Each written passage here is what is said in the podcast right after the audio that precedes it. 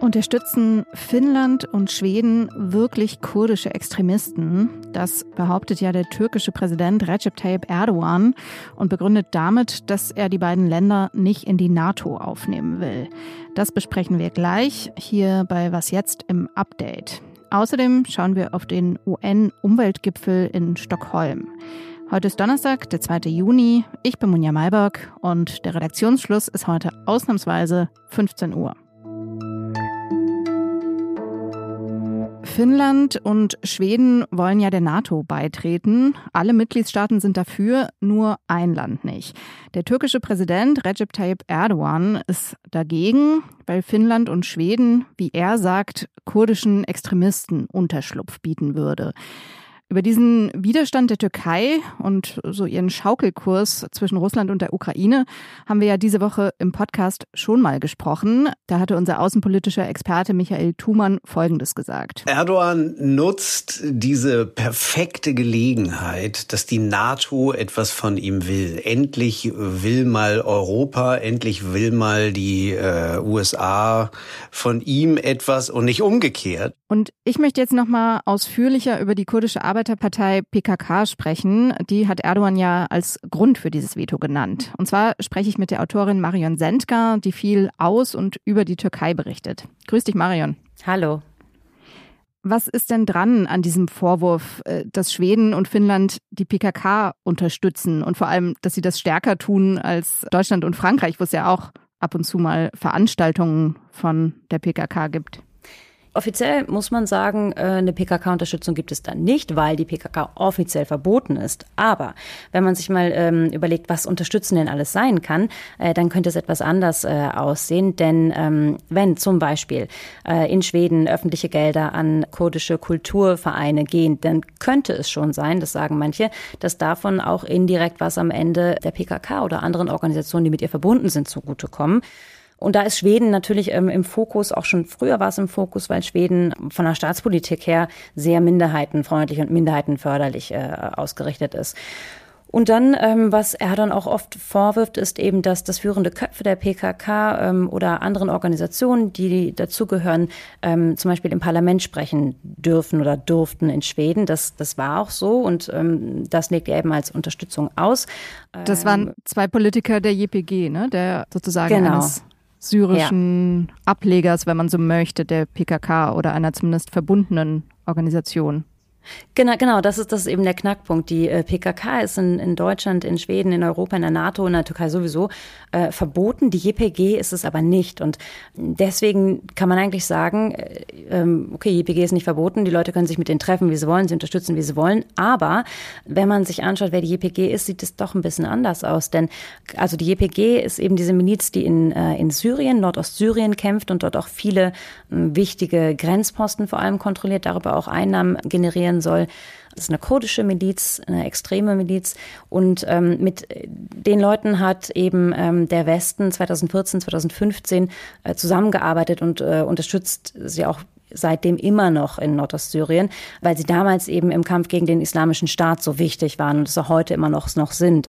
Deswegen sind sie auch nicht verboten. Deswegen kann man sie auch, auch schwer verbieten, wenn man mit ihnen zusammenarbeitet. Aber am Ende, das sagen sogar ähm, Leute aus den USA, das hat mir ein ehemaliger Botschafter, ähm, amerikanischer Botschafter, der hier in der Region tätig war, äh, gesagt, äh, die JPG ist nichts anderes als äh, die PKK auf Syrisch. Mhm. Die PKK ist ja mal als kurdische Arbeiterpartei gegründet worden. Mhm. Ähm, aber es gibt ja auch viele Vorwürfe äh, gegen sie inzwischen, unter anderem, äh, dass sie Kinder verschleppen würde, um sie zu indoktrinieren. Mhm. Gilt sie noch als Stimme der Kurden? Nein, das kann man, also für die Türkei kann man nicht mehr so sagen.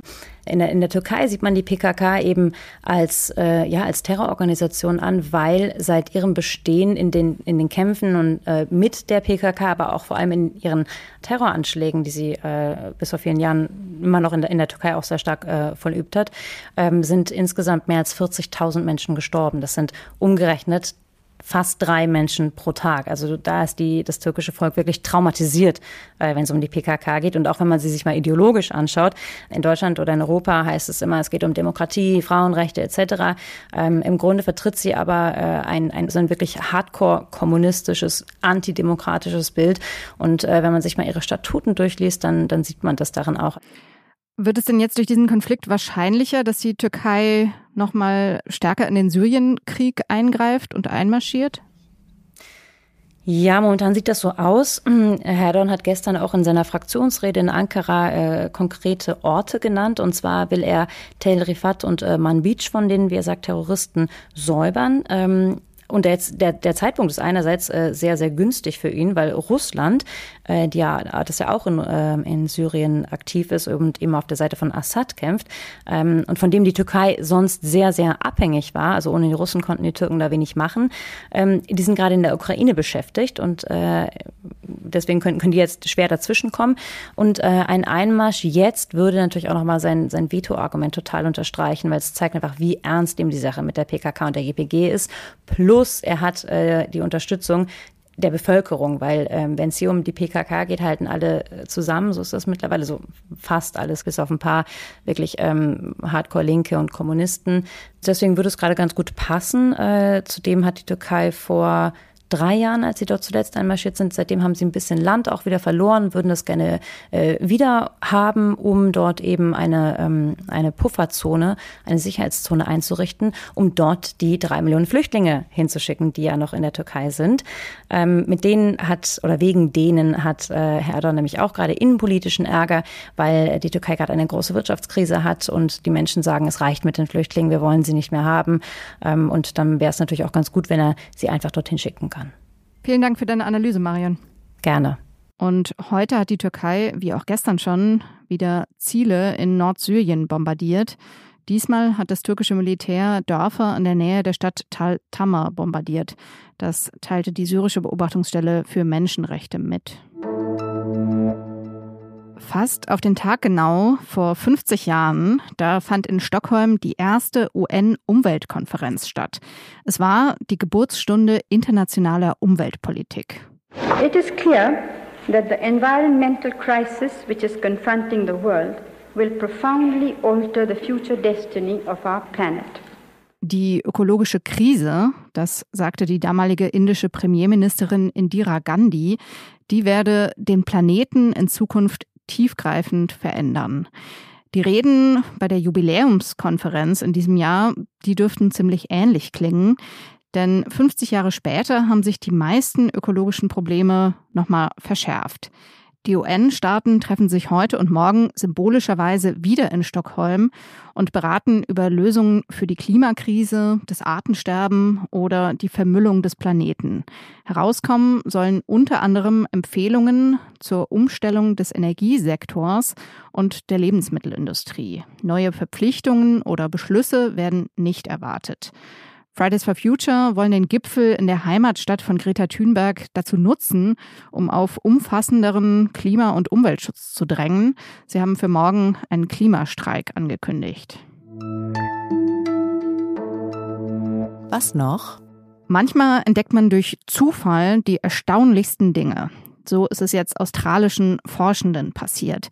Die wollten eigentlich untersuchen, wie viele verschiedene Pflanzen auf einer Seegraswiese auf dem Meeresgrund wachsen.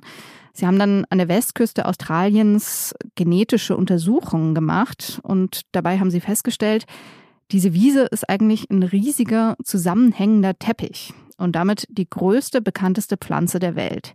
Sie ist 200 Quadratkilometer groß. Und falls Sie sich so wie ich nichts darunter vorstellen können, ich habe das mal ausgerechnet, das sind 28.000 Fußballfelder. Ja, meine Pflanzen im Garten kommen mir jetzt ziemlich mickrig vor dagegen. Aber gut, das australische Seegras, das hatte auch 4500 Jahre Zeit zum Wachsen. Falls Sie es gemerkt haben, wir haben heute nicht über den Ukraine-Krieg gesprochen, zumindest nicht direkt. Das macht aber morgen früh meine Kollegin Konstanze Keins. Sie wird eine Bilanz nach 100 Tagen Krieg ziehen. Sie können uns bis dahin oder auch sonst per Mail erreichen. Die Adresse ist wie immer wasjetzt.zeit.de. Ich bin Monja Maybock und sage Tschüss.